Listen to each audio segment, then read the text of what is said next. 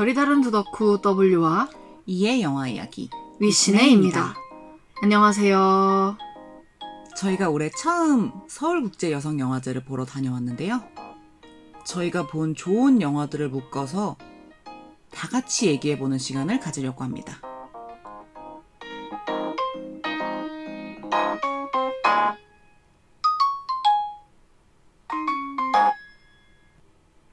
네, 사실 저희가 보고 싶은 영화가 있어서 이번에 서울국제여성영화제 앞으로 저희가 이거를 시우프라고 표현을 할게요. 시우프를 다녀왔는데 각자 저는 4편 그리고 W는 6편의 영화를 보게 됐잖아요. 여성영화제를 처음 가본 소감이나 영화를 전체적으로 본 느낌이 어땠는지가 궁금한데 이번 시오프는 상암 메가박스에서 진행을 했거든요. 그래서 제가 종종 은연중에 내비쳐서 많이 아실 것 같은데 저는 수도권에 거주를 하고 있고요. 그래서인지 이게 다른 영화제들보다 접근성이 좋아서 그래서 사실 여섯 편이나 볼 수 있었던 것 같거든요. 음. 그래서 진짜 머리 풀고 달렸다라는 말이 맞을 줄, 그 말을 해도 딱히 손색이 없을 정도로 열과 성을 다해서 달렸고, 네. 근데 그렇게 달릴 수 있었던 이유는 라인업이 좋기도 했고요. 네. 그래서 너무 달린 거에 반작용으로 지금 저희가 녹음하고 있는 게 9월의 절반을 훌쩍 지난 시점인데 9월의 영화를 이전에 어파이어 단 하나만 봤다. 그리고 영화관을 가지 않고 있다. 전 정말 죽을 것 같아요. 전 정말 죽을 것 같은 게 원래는 8편 음, 예매했었거든요. 네, 둘 다 그랬죠. 근데 어파이어의 레온처럼 마감에 쫓겨서 반으로 줄이고 그 와중에 이제 제가 좋아하는 배우가 내한을 해서 그 무대 인사도 가고 여성 영화제 가고 그 무대 인사 다섯 번 뛰고 그 다음 주에 패철트 감독이 와서 여섯 번의 GV를 가고 나니까 그냥 영화관이 싫어졌어요. 아, 이거 사실상 이건 마감 때문이라고 하면 안 되는 거 아니에요? 몇 번을 간 거야 그 사이에. 아니 보고 싶은 영화가 있었는데 진짜 못 본 것들도 있어가지고 음, 음, 너무 아쉬웠던 게 이 영화제의 느낌이 처음 가봤는데 너무 좋은 거예요. 음. 맞아요. 왜 이걸 이제 왔을까라는 생각이 들 정도였기 때문에 너무 좋았어요. 확실히 뭔가 그 안에 있으면 그때 한참 사회에 안 좋은 일이 많이 일어났을 때거든요. 그래서 친구들이랑 메시지를 주고받을 때 여기 뭐 있다니까 조심하자. 뭐 다닐 때 조심해라. 이런 얘기를 많이 하던 때였는데 그 안에 있으면 굉장히 안전하다는 느낌을 받았던 것 같아요. 그리고 저희가 마지막에 이제 영화제를 둘이서 갈무리하면서 했던 얘기 중에 하나가 되게 이 영화제는 아 그냥 이렇게 했으니까 너네 알아서 보세요 하는 느낌이 아니고 스태프분들부터 모두가 다 막 으쌰으쌰 우리 같이 해요 이런 느낌이라 되게 좋다라는 말을 했잖아요. 음 그래서 더 좋았던 것 같아요. 그냥 갈 수도 있는데 음. 지나가는데 이거 한 번만 하고 가세요. 이래서 경품 뽑아주는 거 이런 것들도 참여했던 것 같고 그리고 뭐 표를 뽑아주실 때도 아 저도 이 영화 궁금했는데 어떠셨어요? 라고 물어보시기도 하고 맞아요 그 이야기를 되게 많이 들었어요. 음 어머 이 영화 저 보려고 했는데 못 봤는데 재밌으셨어요? 라는 말을 진짜 많이 들었던 것 같아요.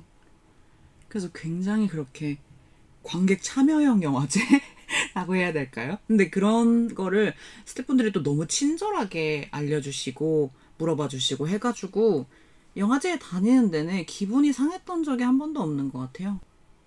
네, 그래서 저희 영화제 끝나는 날 둘이서 카페에서 차 한잔 하면서 영화 수다 떨었잖아요. 그때 둘 다 그런 이야기 했던 것 같아요. 시우프는 뭐 내년이든 내후년이든 열리면 계속 오자. 그런 이야기도 했었잖아요. 그만큼 좋았던 기억들도 있고 봤던 영화들도 너무 좋았어서 음. 그 이야기를 좀 떠들고 싶어서 가지고 왔습니다. 영화를 여섯 편을 오늘 다룰 건데 영화를 소개하기 전에 정말 아쉽게도 오늘 소개하는 여섯 작품 모두를 보실 수 있는 곳이 단 한 군데도 없다는 말을 먼저 드려야 될 것 같아요. 아 슬퍼. 그래서 이걸 듣는 분들은 지금 어, 놀리냐? 왜 얘기하냐? 그럼 이럴 수도 있는데 이게 저희가 본 영화가 대부분이 오래된 비상업 영화거나 아니면 아직 개봉을 하지 않은 미개봉 영화라서 그렇거든요. 근데 이게 언젠가 어느 플랫폼에 들어올지 모를 일이고 이한테 들었는데 배급사 M&M에서 고전 영화 관련된 OTT를 준비를 한다고 해요. 근데 꼭 그게 아니어도 저희가 봤던 영화가 대부분 굉장히 좋았기 때문에 그냥 떠들고 싶어서 지금 이 편을 기획한 거거든요. 네. 그래서 당연히 스포일러는 없을 거고 이 영화를 하나씩 짧게 소개하면서 영화가 다루고 있는 논제에 대한 저희의 생각을 말하는 정도에 그칠 거기 때문에 들으시고 혹시나 영화에 관심이 생기시면 메모해 두셨다가 언젠가는 보실 날이 있지 않을까 싶어요. 특히 미개봉 영화도 두 편이 있는데 이게 위민 토킹과 쇼잉업이라는 작품이기 때문에 이 작품들은 어떤 식으로든 나중에 뭐 OTT든 영화관이든 들어올 것 같거든요. 아니요? 그래요? 모르겠어요. 아니 그러니까 볼 수 있는 방법이 어딘가에는 생길 거라는 생각이 들거든요. 음, 희망일 수도 있죠. 아무튼 그래서 저희가 여섯 편의 영화를 다 이야기를 하고 나중에 그 메모하는 곳에 어떤 영화인지 한 번 더 메모를 해둘 테니까 꼭 기억을 해두셨다가 전부 다 좋은 영화라서 정말 추천을 하고 싶은 거기 때문에 나중에 언젠가 보시길 바라는 마음으로 이제 수다를 떨어보겠습니다. 첫 번째 영화는 샹타 레커만 감독의 잔느 딜망인데요. 이 영화는 Sight and Sound라는 굉장히 권위 있는 잡지에서 10년에 한 번씩 전 세계 모든 영화를 두고 투표를 하는 게 있어요. 그 투표에서 작년에 70년 만에 처음으로 여성 감독 영화가 1위에 선정됐는데 그 영화가 바로 잔느 딜망이었죠. 네, 이 투표는 국제에 있는 영화 전문가들이 참여하는 거기 때문에 조금 더 권위가 있다고 봐야 할 것 같은데요. 그래서 이 영화가 1위를 했다라고 해서 어떤 영화인지 계속 궁금해하던 차였는데 시우프에서 이 영화를 상영해 준다고 해서 아 이건 보러 가야 된다.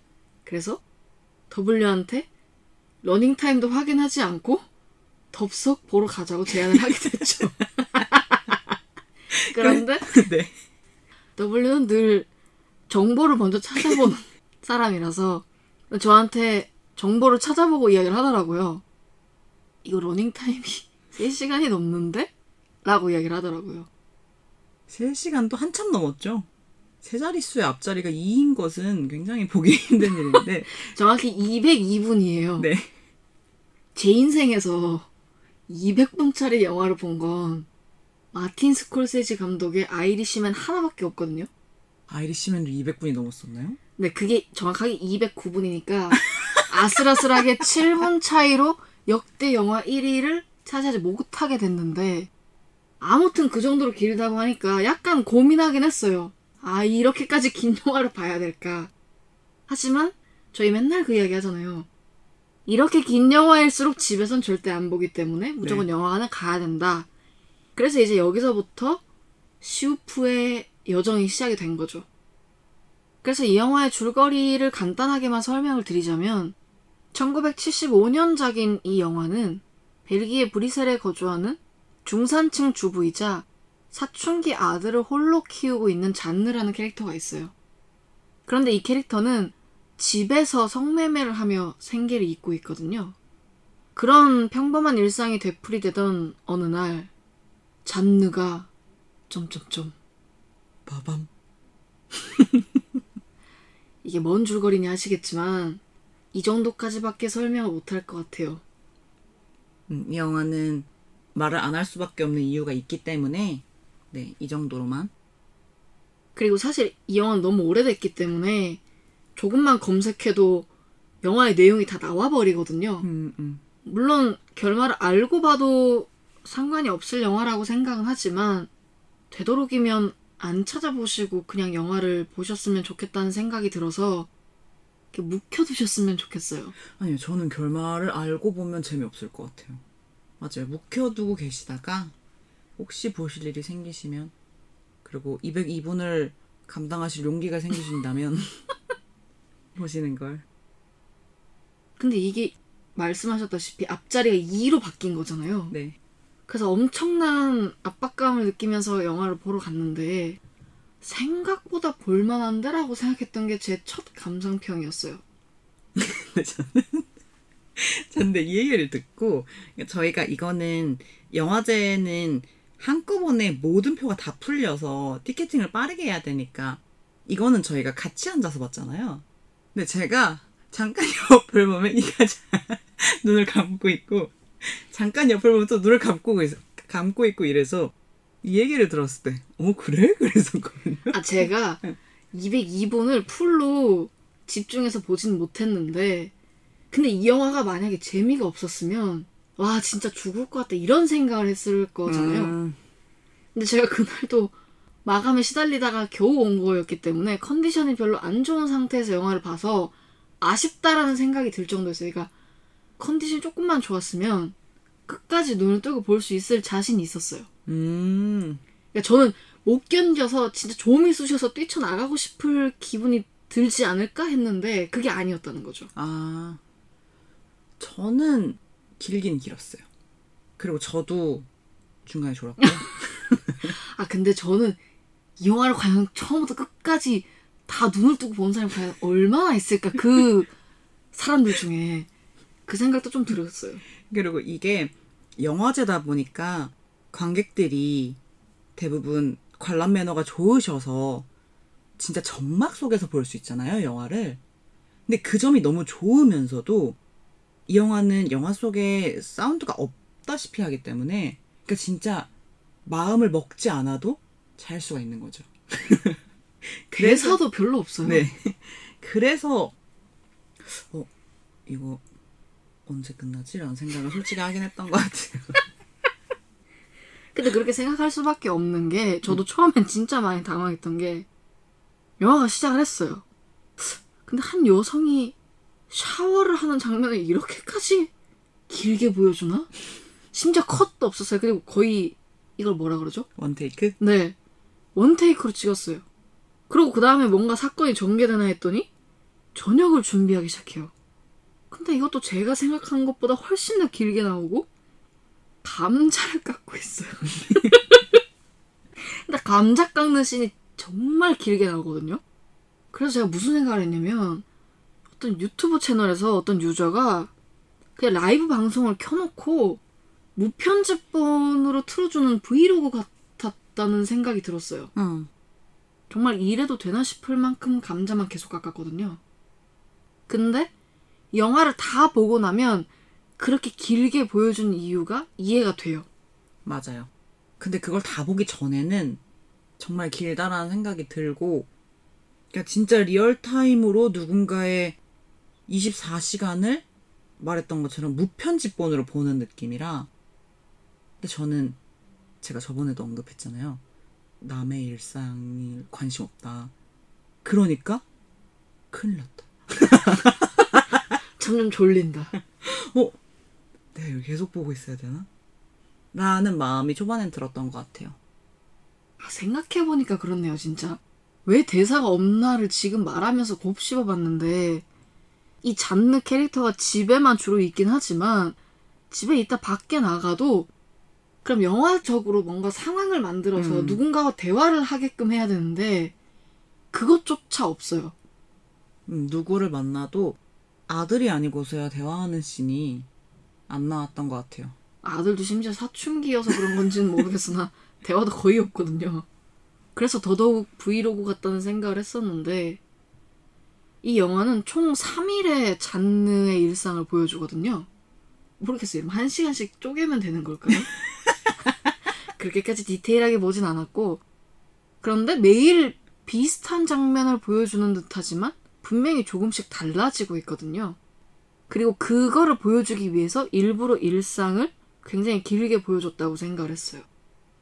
그래서 저는 처음에 그 롱테이크를 보면서 아 이거 약간 패터슨이 생각난다 라는 생각을 했거든요.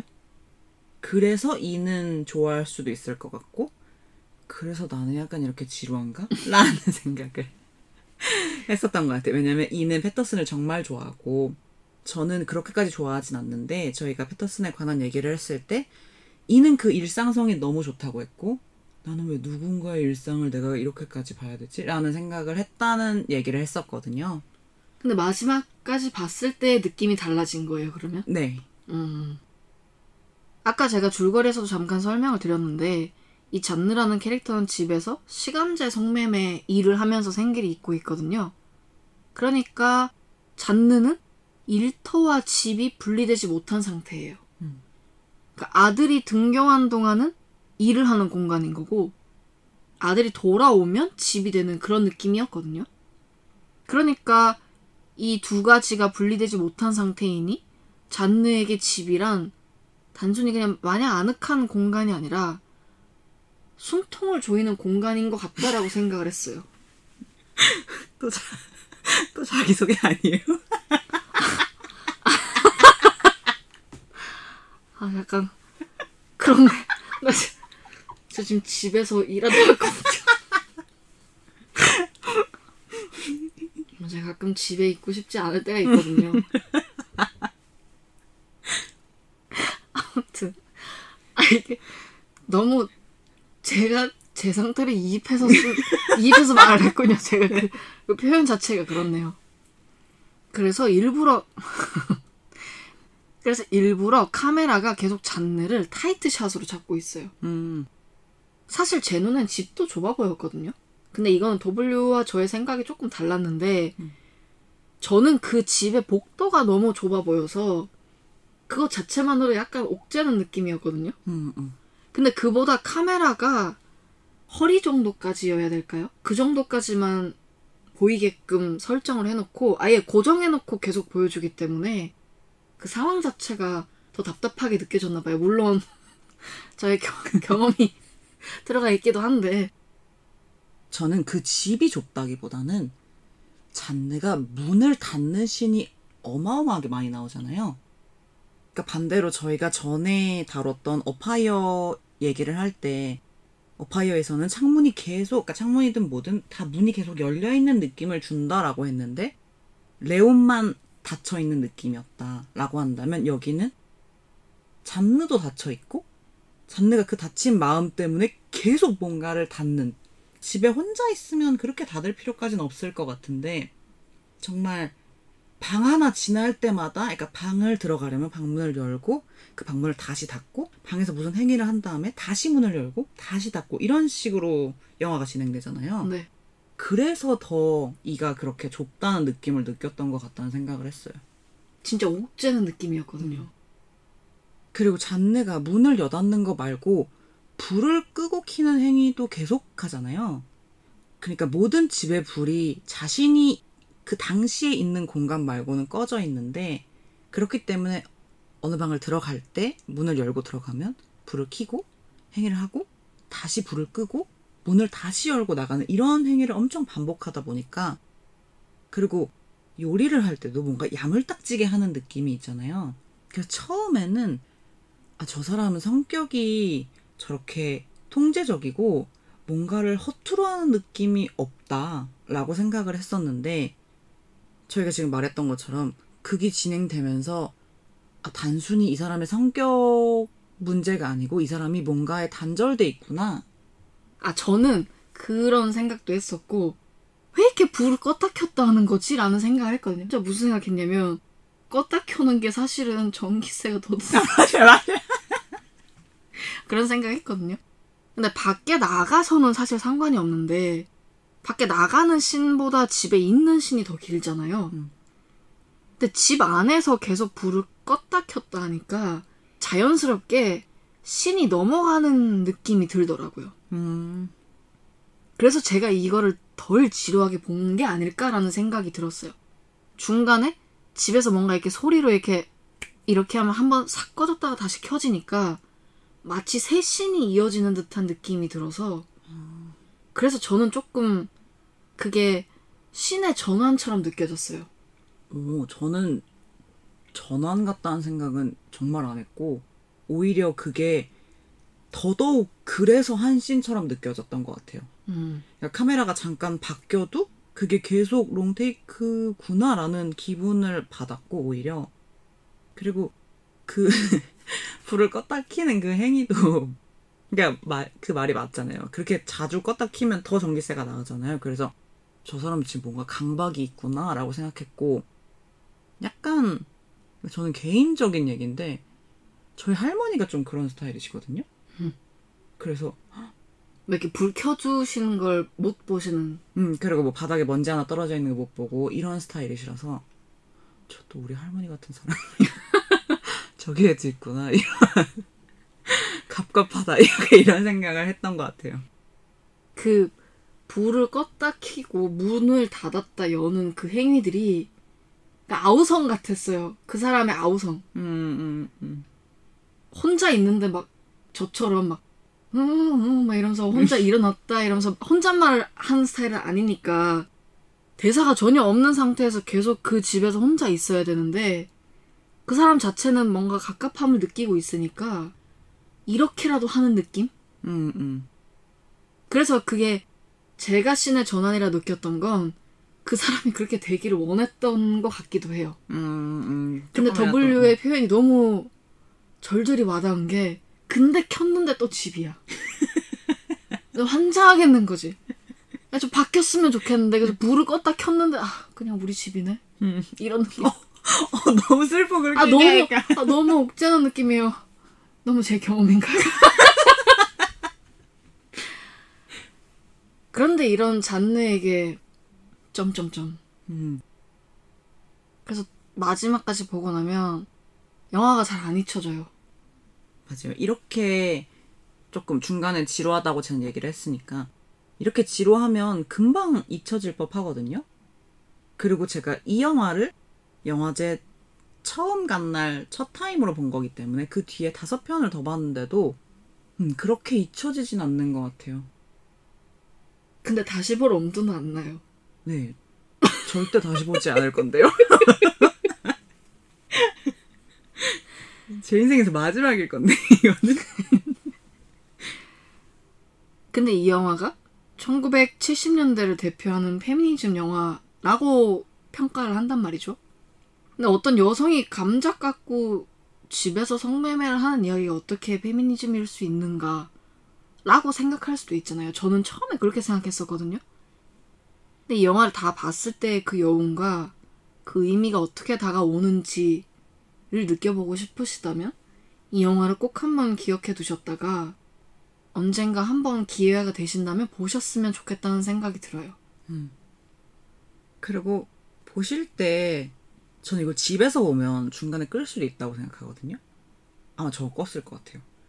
근데 그거를 견디셔야 오는 그러니까 저희가 계속 그 얘기를 했잖아요.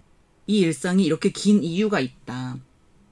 그걸 감독이 의도한 거기 때문에 그거를 그래도 잘 조금 버티시고 요약본이나 배속으로는 절대 느낄 수가 없어요. 네 맞아요. 제 생각엔 이 영화는 뭐 다른 영화제든 아니면 다른 행사든 다시 만날 수 있는 기회가 있을 것 같거든요. 음, 고전들을 요즘에는 많이 상영을 해주는 편이기도 하니까 그래서 꼭 기억해 두셨다가 영화를 한 번만 봐주셨으면 좋겠다. 강력하게 추천을 드립니다. 네, 그리고 다음 작품은 이게 제가 보려고 하다가 마감의 압박으로 취소한 작품 중에 하나라서 더블유의 이야기를 좀 더 듣고 싶은데요. 리지 보든의 불꽃 속에 태어나서라는 작품입니다. 네. 저희가 잔느딜망 소개할 때 잔느딜망이 Sight and Sound 투표에서 1위를 했다고 했잖아요. 네. 근데 혹시 이 불꽃 속에 태어나서도 그 투표 라인업에 있는 거 알고 계시는가요? 어, 아니요, 그건 몰랐어요. 1등만 기억하는 세상에. 1등주의인가요? 죄송합니다. 제가 그거를 확인하려고 사이트에 들어가 봤을 때 그 투표 순위가 역순으로 돼 있었거든요. 네. 그래서 1페이지가 이제 그 중에서는 가장 낮은 표를 받은 영화들로 돼 있었는데 이 불꽃 속에 태어나서가 마지막 243등 동률로 들어가 있더라고요. 어, 그럼 그 전문가들 중에 누군가에게 픽을 받았다는 의미네요. 네네네. 근데 243등, 그러니까 동률인 등수가 많아서 마지막이 300등이 아니고 243등이 됐던 것 같아요. 그리고 이 영화는 미국 시사지에서 선정한 가장 영향력 있는 정치 영화 100에 선정되기도 했거든요. 네. 그러니까 이 영화 역시 잔느들망처럼 어느 정도 영화사에서 꽤나 중요한 영화다라고 생각을 해주시면 될 것 같아요. 근데 저는 처음에 이 영화를 보기 전에 정보가 아예 없었어서 그냥 스틸컷을 봤을 때 이 영화가 다큐인 줄 알았어요. 저도 그런 줄 알았는데. 근데 근미래를 배경으로 한 페이크 다큐더라고요. 오. 그래서 처음에 1차적으로 약간 놀랬던 게 있는데 이가 이 영화를 못 봤으니까 저한테 어땠어? 라고 물어봤을 때 되게 실험적이었어 라고 말했던 기억이 나거든요. 이 영화는 이런 영화야 라고 한마디로 규정하기가 어렵나요? 네 그런 영화였던 것 같아요. 그렇구나. 더 궁금하다. 그러니까 대략적인 줄거리는 이런 거거든요. 뉴욕에서 평화를 위한 혁명이 일어난 거예요. 음. 그리고 10년이 지난 상황인 거예요. 현재 상황이. 근데 여전히 그렇게 혁명이 일어났는데도 여성의 지위가 너무 낮은 거예요. 그래서 여성 군대 자경단이 만들어지거든요. 네. 근데 이 여성 군대가 스피커가 필요하니까 일종의 해적 방송국 같은 곳이랑 손을 잡아요. 근데 이들이 각자의 목표나 이상이 너무 다른 거예요. 그래서 각자 딴소리를 막 하다가 어떤 사건이 발생하고 점점점 이게 마밤. 이런 느낌인가요? 네 그런 줄거리거든요. 근데 이것만 들었을 때는 아니 이게 영화가 아니라 페이크 다큐를 표현한 이유가 뭘까가 되게 궁금해지긴 하는데 저도 그거를 확실히 모르겠는데 이 영화를 찍을 때 일단 굉장히 저예산으로 찍었고 그리고 도둑 촬영도 굉장히 많이 아.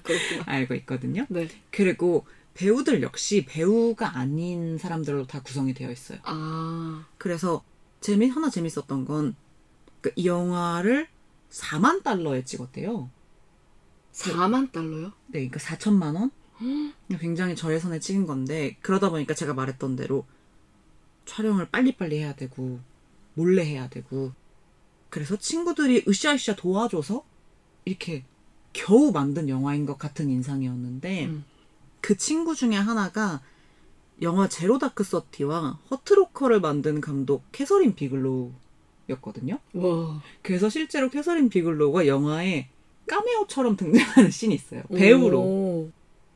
그러니까 그런 문제가 있었을 것 같기도 하고 그리고 이 영화를 스토리가 있는 기존의 영화다라고 생각하시면 안 될 것 같아요. 음. 그러니까 뭐라고 표현해야 될지 진짜 모르겠어요. 그래서 페이크 다크다. 아 근데 줄거리만 들었을 땐 재밌을 것 같아요. 네, 그래서 실제로 영화를 볼 때 흥미로웠어요. 근데 이 리지 보든 감독이 영화를 만들 때 이 영화는 83년작이거든요. 근데 그 당시에 감독이 생각하기로는 공산주의라던가 다른 사회적 담론을 담은 영화는 있는데 이미 페미니즘을 내세운 영화는 왜 없는 거지? 라는 생각을 하셨다고 해요. 근데 이 영화가 83년작이라고 했잖아요. 네. 근데 이 감독님이 그 유명한 58년 개띠세요. 나이를 계산해 보면 83년대의 나이가 딱 사회적 이슈에 가장 예민할 때인 거죠. 근데 그때 미국에서는 미국 내 페미니즘 주류가 women lib 운동이라는 백인 여성 중심의 페미니즘 운동이 미국 내에서는 한창 활발했다고 해요. 음. 근데 이분도 백인이시거든요. 근데 이분이 굉장히 깨어 있으신 게 그때 왜 이게 그러니까 백인 중산층 여성이 아닌 사람 아닌 여성도 이렇게나 많은데 왜 이렇게 백인 중심으로 돌아가는 거지라는 생각을 하셨다고 해요. 어. 그래서 이것 역시 차별이다라고 생각을 하셨다고 했고 그래서 내가 이런 영화를 만들어야겠다 하고 총대매서 만든 게 불꽃 속에 태어나서인 것 같아요. 음. 그래서 영화에서는 실제로 굉장히 다양한 여성이 나오거든요. 대표 스틸컷? 저는 그거 딱 한 장만 보고 제목 본 건데 거기 나오시는 분은 흑인 여성분이셨잖아요. 음, 음, 음. 음. 그래서 저도 영화를 보기 전에는 그 정도만 알고 갔는데 이 영화는 그 뒤에 GV까지 있었거든요. 그것까지 다 들으니까 아 이런 배경이 있어서 영화를 이렇게 만드셨고 저런 인물이 나왔고 그렇게 된 거구나 그런 생각이 들더라고요. 이 영화는 이번 시우프가 25주년이었잖아요. 그래서 25주년 특별전이라는 이름을 붙여서 re, 그러니까 re, discover라고 하는 섹션이 있었는데 이 섹션에 좋은 영화가 굉장히 많았죠. 저희가 앞서 말한 잔느 딜망도 여기 있었고 이 불꽃 속에 태어나서도 있었고 뒤에 말할 미개 지름길도 여기 있었고 둘 다 못 본 영화도 있죠. 네. 아네스 바르다의 아무도 모르게라는 작품도 여기 있었거든요. 근데 이 섹션을 GV를 하시는 분들이 하나씩 영화를 골랐나 봐요. 음, 선정을 하나씩 하셨나 봐요. 근데 이 영화의 GV는 변영주 감독님이랑 이화정 영화 저널리스트가 하셨는데 이 영화를 변영주 감독님이 픽하신 거예요. 음. 웃겼던 건 나중에 GV에서 말씀해 주시기로는 변영주 감독님이 이걸 잘못 픽하셨대요. 그러니까 본인이 당시에 불꽃이라는 단어가 들어가는 다른 프로젝트에 대한 작업을 하고 있었는데 영화 하나 뽑아주세요 라고 말을 들었을 때 속으로는 예를 들어 불꽃이 아닌 뭐라고 할까요? 물꽃이라 할까요? 속으로는 아 물꽃을 해야겠다라고 생각했는데 그러니까 머리로 그렇게 생각하고 입은 아 그럼 불꽃이요 이렇게 얘기를 하신 거예요. 그래서 그러니까 이 영화는 시우프에서 첫 상영을 한 것도 아니더라고요. 2017년에 한번 상영을 했었는데 그래서 어 이거 나 잘못 말했네 어떡하지? 그리고 감독님은 이 영화를 본 지 굉장히 오래되셨나 봐요. 음. 그래서 어 나 내용 지금 확실히도 모르겠고 요새 시대에 이게 맞을지도 모르겠는데? 라고 걱정을 했는데 까보니까 놀랍게도 시의적절했다 라는 말을 하셨거든요. 음. 근데 진짜 딱 그 말이 맞아요. 이게 80년대에 나온 영화지만 지금과 전혀 다르지 않거든요. 음, 그래서 그 시의적절하다는 말이 딱이었고 굉장히 독창적인 영화다. 그분의 실수로 굉장히 좋은 영화를 구하신 거네요. 저 그 이야기니까 갑자기 딴소리지만 생각이 났는데 그러니까 지금처럼 영화 덕후가 되기 바로 직전 입문하려고 하는 즈음에 사람들이 콜린 퍼스가 나오는 킹스맨이 그렇게 재밌다고 영화관 가서 보라 그랬는데 혼자 그걸 대충 흘려듣고 뒤에 맨만 근데 더블유는 아시아 제가 굉장히 많은 것들을 흘 대충 듣는 경향이 있잖아요. 뒤에 맨만 들은 거예요. 그 뭘 봤는지 아세요? 싱글맨? 버드맨을 봤어요. 근데 그 영화 진짜 재밌거든요. 그 영화 제 인생 영화 리스트에 들어가 있어요. 그래서 Kingsman도 물론 재밌었죠. 그리고 나중에 아 뭐 잘못 봤네 이러고 다시 보러 갔는데 그 잘못 듣지 않았다면 Birdman을 선택했을까라는 생각이 드니까 음, 또 그런 이걸 뭐라 그러죠? 이렇게 탁 쳤는데 뭐 걸리는 거 있잖아. 그냥 얻어 걸렸다? 딱 쳤는데 아 뒷걸음질로 소를 때려 아, 아, 그- 쥐를 잡았다? 그런 거 그런 거. 쥐는 아니지만 영화를 걸려 잡은 거죠. 네. 그리고 이 영화는 영화에서 락 음악이 많이 나와서 그렇게 잔느들망처럼 지루하시진 않을 거예요. 그래서 이 영화도 관심이 있으시면 한 번쯤 보시는 걸 언젠가. 일단 메모는 해놓을게요. 네. 저는 이번에 못 봤으니까 네. 이런 식이면 언제 한번 상영이 됐는데 지금 다시 상영된 거면 또 언젠가 음, 해주지 않을까요? 음.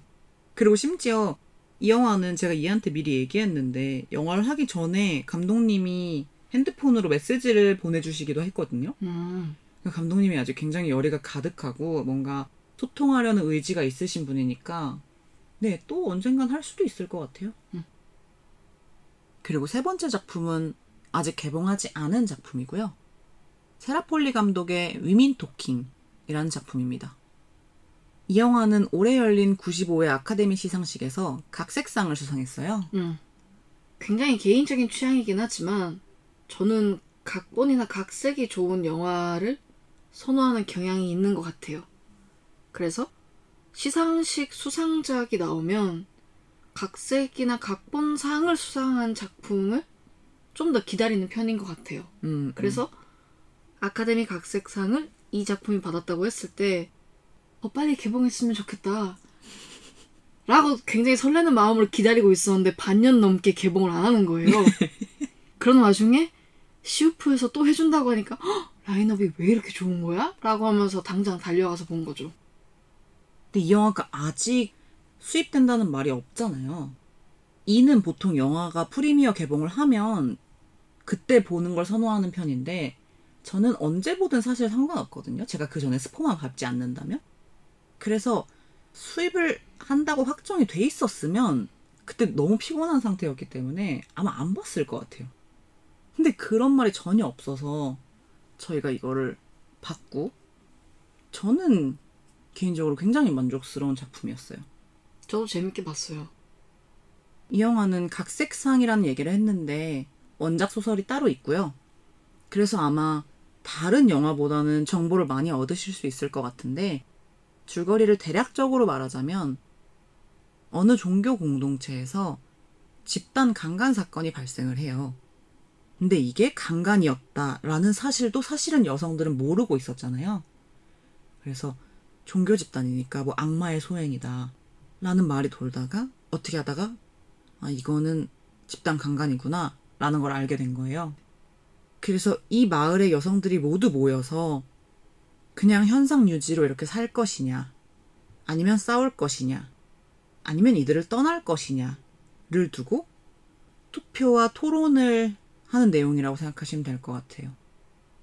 제가 이 영화가 마음에 들었던 이유는 뭐 여러 가지 이유가 있지만 일단 각 색상을 탄 만큼 대사가 굉장히 좋았어요. 제가 아직 원작을 보지 않았기 때문에 정확히 원작에서 대사를 얼만큼 가져온 거고 얼만큼 창작했는지는 모르겠거든요. 근데 영화를 보면서 아, 되게 받아 적고 싶은 대사가 많다라는 생각을 몇 차례 했던 것 같아요. 맞아요. 저도 대사가 되게 좋은 것들이 많았어가지고 이 영화가 어떤 식으로든 정식으로 수입이 돼서 제가 다시 볼 수 있으면 그걸 보면서 약간 메모를 하고 싶다라는 음. 생각이 들 정도로 좋은 것들이 많았고 근데 이 영화는 굉장히 줄거리가 짧잖아요. 아까 저희가 추천드렸던 잔느 딜망보다 공간의 이동이 훨씬 더 없는 작품이에요. 음, 그렇네요. 근데 그러니까 회상으로 보여주는 거지 실제 그 캐릭터들이 움직이는 건 굉장히 한정적이거든요. 네. 그러니까 이런 한정된 공간에서 펼쳐진다는 점에서 연극으로 나오기도 했고 영화도 있는 뭐 웃음의 대학이라든지 이런 영화들이 좀 떠오르기도 했거든요. 음, 그래서 그 여성 캐릭터들이 어떠한 결정을 하기 위해서 계속 자신의 이야기를 하고 논쟁하고 의견을 조율하는 과정을 보여주는 거잖아요.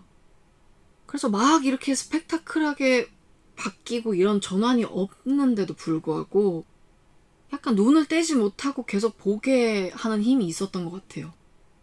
연기도 좋았던 것 같고요. 개인적으로는 그 영화의 색감도 좋았던 것 같아요.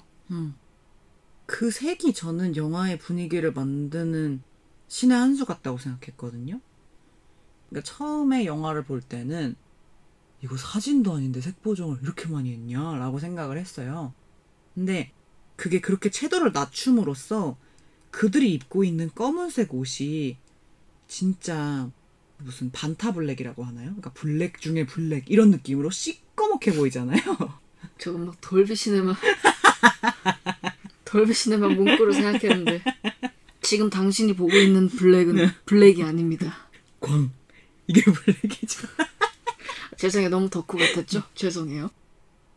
근데 그런 그러니까 뭔가 빛 하나도 없을 것 같은 검은색이 영화의 상황과도 맞아서 저도 그 톤이 좋았고 저도 캐릭터와 연기 다 굉장히 좋았어요. 캐릭터들이 굉장히 입체적이라고 생각했거든요. 제가 정확한 대사를 얘기할 수는 없습니다만 어떤 캐릭터가 누군가한테 너는 왜 이렇게 모두가 다 겪은 일인데 이렇게 유난을 떠냐 너 혼자? 라고 쏴대는 씬이 있었어요.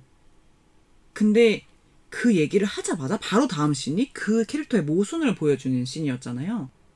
근데 그게 그러니까 그 앞에 말한 얘기와 그 상황 자체가 다 이해가 됐거든요. 그래서 아 캐릭터 진짜 잘 만들었다 라는 생각을 했던 것 같아요.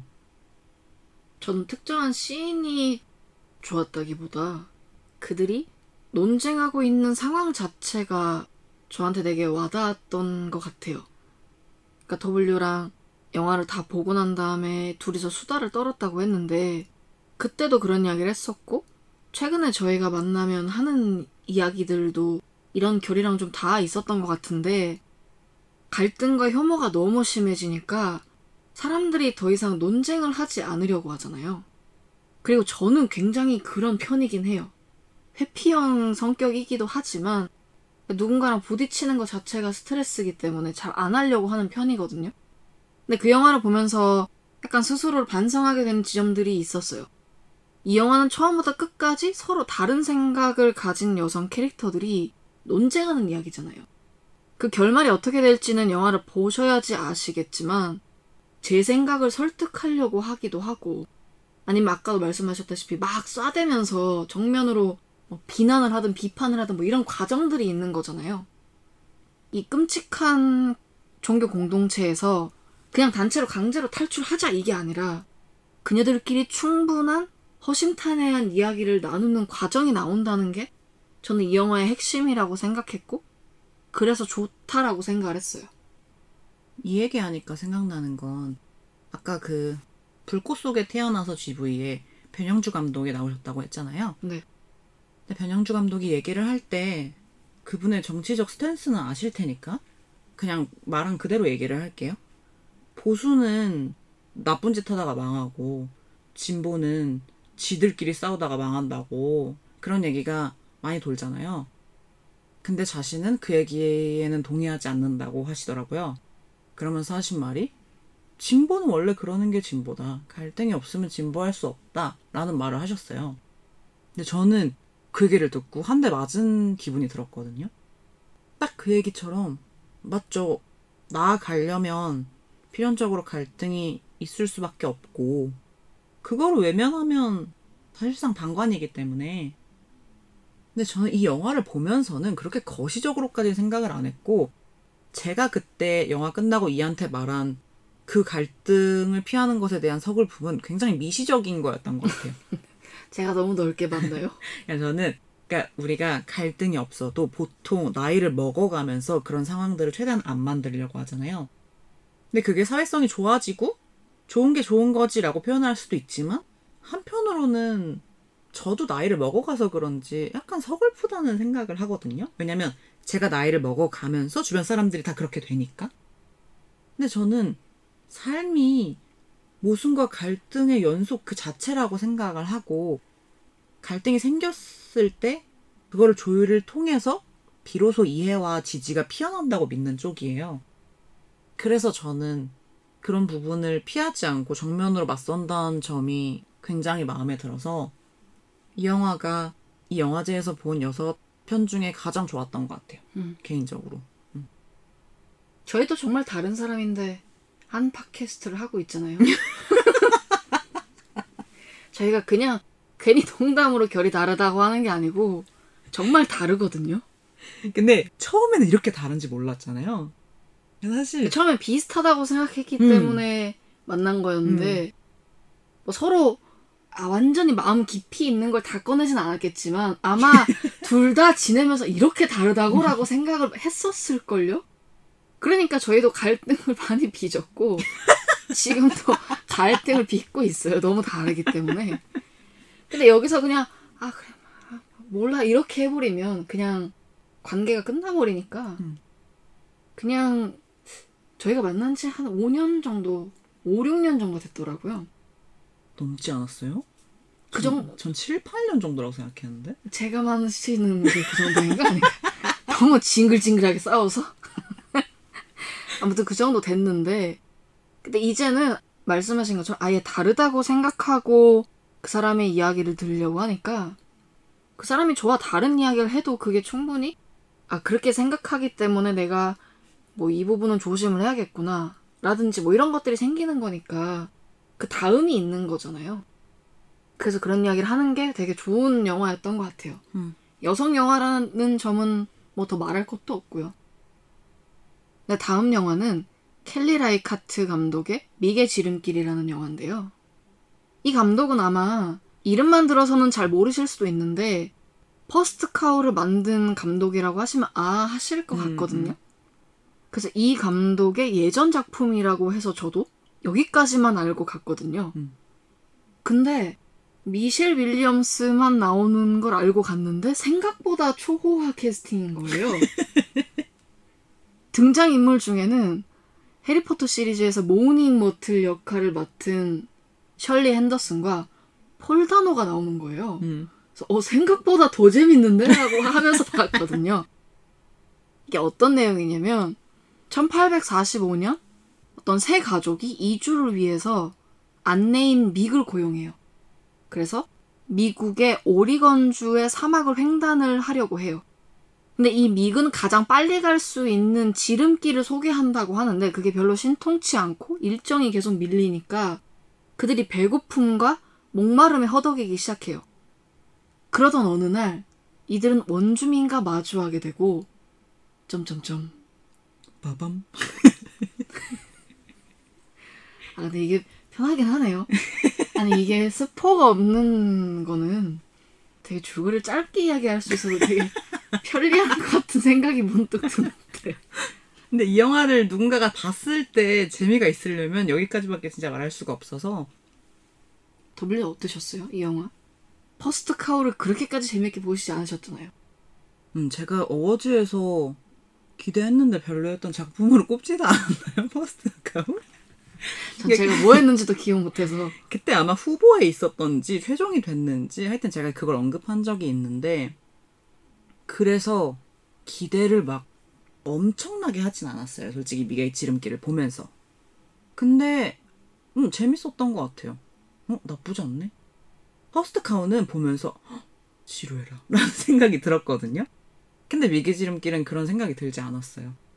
조금 더 스케일이 커서 제가 이한테는 개인적으로 얘기를 했는데 퍼스트 카우가 너무 칙칙해서인 것 같아요. 음 그러니까 저는 그 시대 어떤 나라의 개화기라든가 뭐 중세 시대라든가 그러니까 그 시대에도 여러 옷이 있겠지만 막 화려한 드레스 말고 일반 사람들이 입는 옷들 있잖아요. 그런 옷은 보통 색이 다 빠져 있는 색이잖아요. 맞아요. 음. 아니면 기사가 된다고 해도 기사들의 갑옷도 그러니까 빛나는 정도 말고는 다 칙칙하잖아요. 네. 그러면 저는 재미가 없는 것 같아요. 그러니까 흑백이면 재미없어 하듯이 색감이 굉장히 중요하군요. 그런 것 같아요. 그래서 웨스 앤더슨을 좋아하시는 거 아니에요? 그럴 수도 있고요. 그래서 어, 이 영화는 괜찮은데라고 했을 때 근데 왜 퍼스트 카우는 그렇게 별로였지? 라고 이가 되물었을 때 생각을 해봤는데 아마도 그 이유가 아니었을까. 이 둘은 똑같은 서부극이라는 카테고리를 가지고 있으니까 그렇게 생각을 해보면 왜 얘는 오케이인데 왜 얘는 안 되지? 이렇게 생각할 수 있는데 음. 색감이라고 하시니까 충분히 이해가 돼요. 퍼스트 카우는 습지 같은 느낌이 네. 있잖아요. 진짜 흙색이 흙색 영화가. 애들도 꼬질하고. 저는 계속 이렇게 눅눅하고 축축한 느낌이 좀 있긴 해요. 네. 그래서 싫을 수도 있었구나. 근데 반대로 믹의 지름길은 건조하고 퍼석한 사막이잖아요. 네. 근데 제가 이쪽은 좋아하는 편인 것 같아요. 음. 제가 굉장히 좋아하는 영화 중에 하나가 바그다드 카페인데 그것도 그렇고 듀운 때도 그렇고 그러니까 미개 지름길까지 왔을 때 판단한 제 취향으로는 사막에 사막을 가셔야 좋아해요. 되는 거 아니야? 사막에 여행을 한번 가셔야 될 것 근데 같은데. 굉장히 가고 싶긴 합니다. 아, 근데 바그다드 카페는 좋죠. 음. 근데 그런 이유로 좋아하실 거라고 생각을 못했어요. 그러니까 그런 이유도 있는 거죠 바그다드 음. 카페. 그러니까 그런 건조한 풍경을 좋아한다. 저는 퍼스트 카우를 처음 봤을 때보다 1년 뒤에 다시 봤을 때에 새로이 반해서 정신을 못 차릴 정도로 좋았었거든요. 음. A24 작품을 소개할 때 원래 이 작품을 소개하기 위해서 제가 다시 본 건데 음, 음.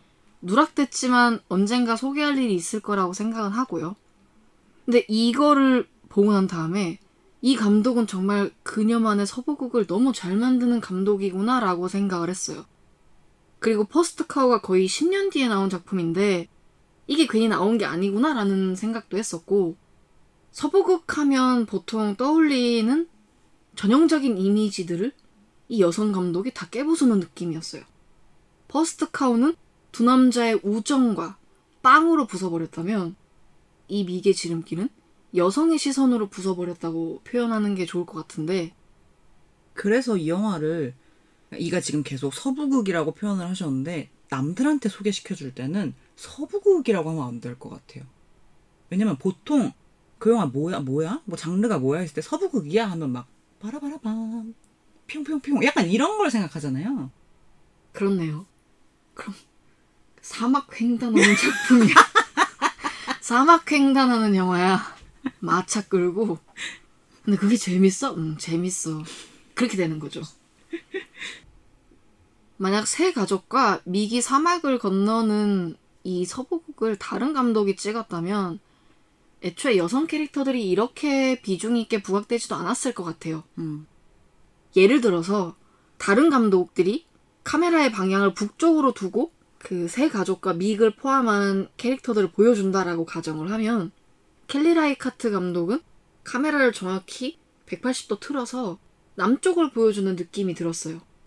음. 근데 그게 방향을 설명하는 게 아니고 음, 음, 음.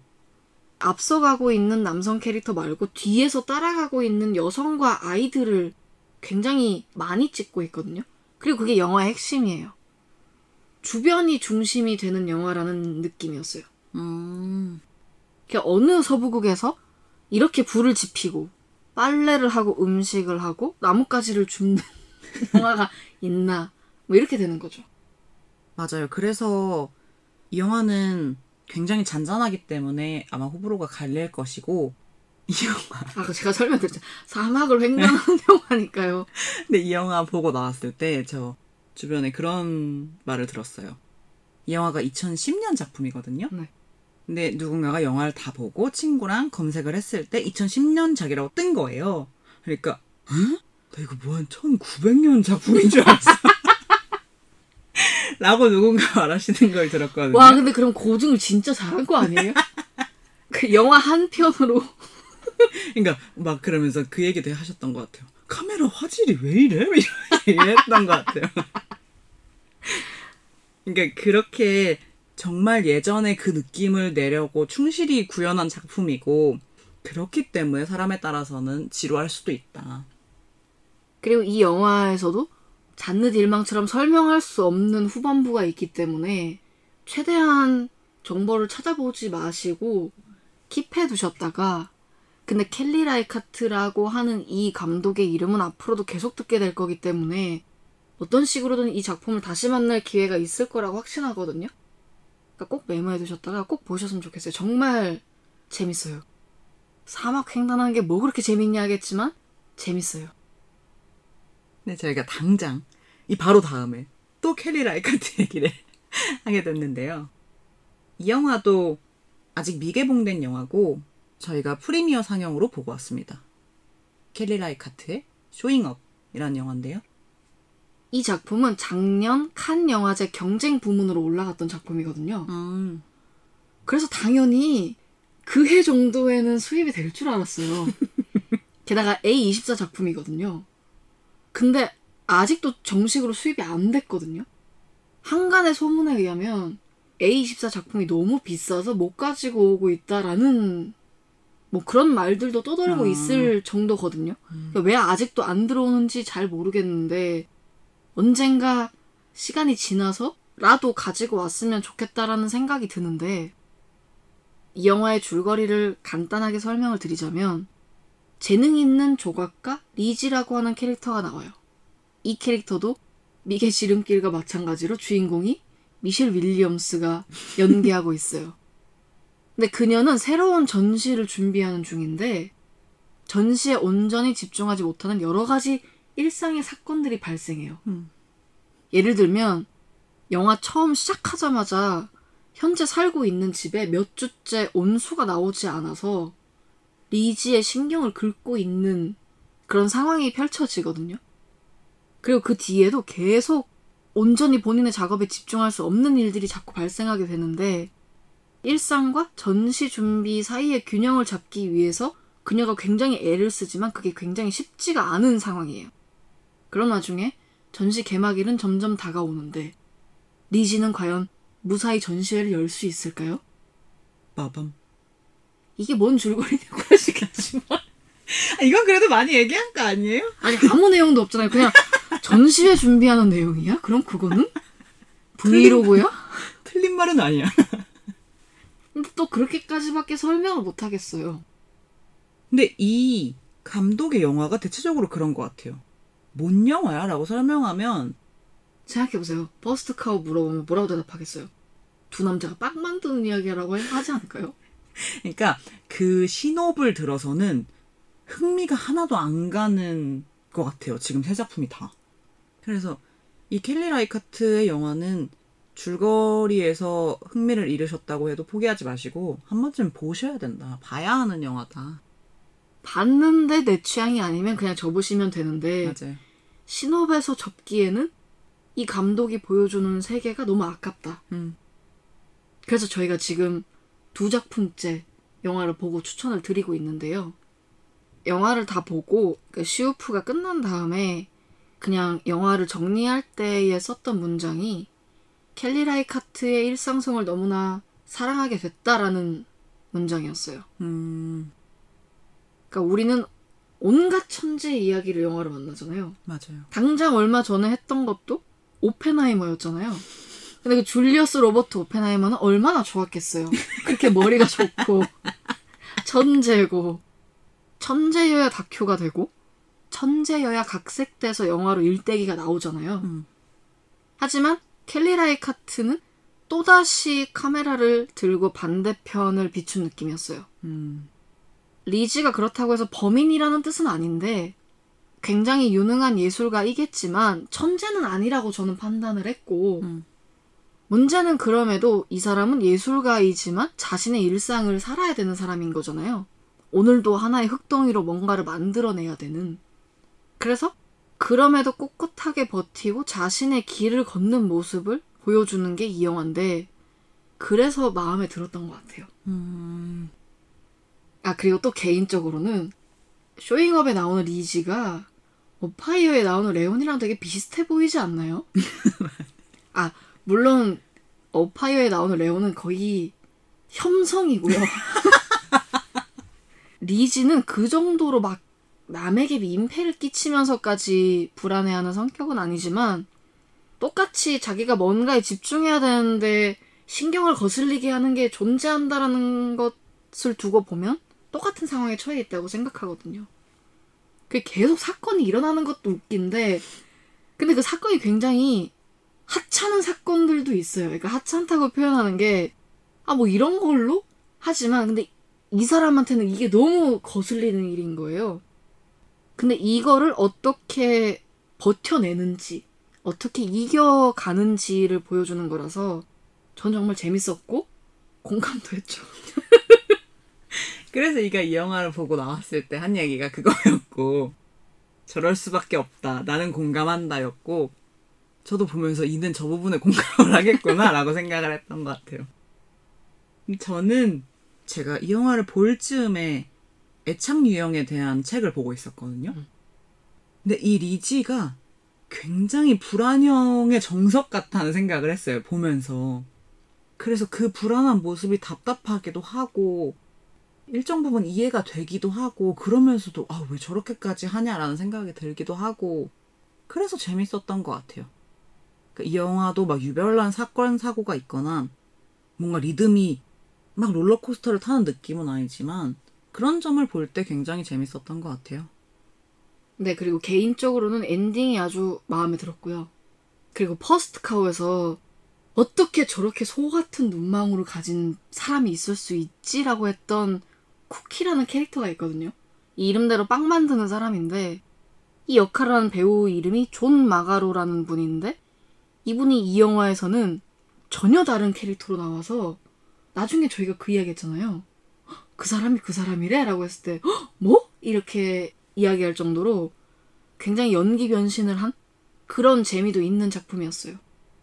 이 엔딩에 대한 감상이 저희 둘이 달라서 이 얘기를 하면 재밌을 텐데 이거는 스포 없는 편이기 때문에 여기까지만 하도록 하겠습니다. 그리고 마지막 작품은 그림이나 전시를 굉장히 좋아하는 W에 딱 맞는 pick이라고 생각을 했거든요. 어떤 작품이었죠? 이 영화는 할리나 디르스츠카 아주 어렵죠? 굉장히 발음을 잘하셨네요. 할리나 디르스츠카라는 감독이 만든 힐마 아프 클린트 미래를 위한 그림 이라는 다큐인데요. 네. 이는 혹시 추상화의 선구자 하면 누가 떠오르세요? 이미 주입되어 있죠. 미술 시간에. 몬드리안 간딘스키. 그쵸? 저도 여태껏 그런 줄만 알았는데 그보다 앞서 추상화를 그린 여성 화가가 있다고 해요. 오. 그리고 이 화가가 죽기 전에 유언으로 나의 그림을 사후 20년간 공개하지 마라. 는 말을 하고 돌아가셨거든요. 오. 그러니까 이런 얘기만 들으면 어 칸딘스키 이전에 나왔던 추상화가 그리고 자신의 작품을 사후에 공개하지 마라. 굉장히 흥미가 구미가 당기는 내용이잖아요. 네.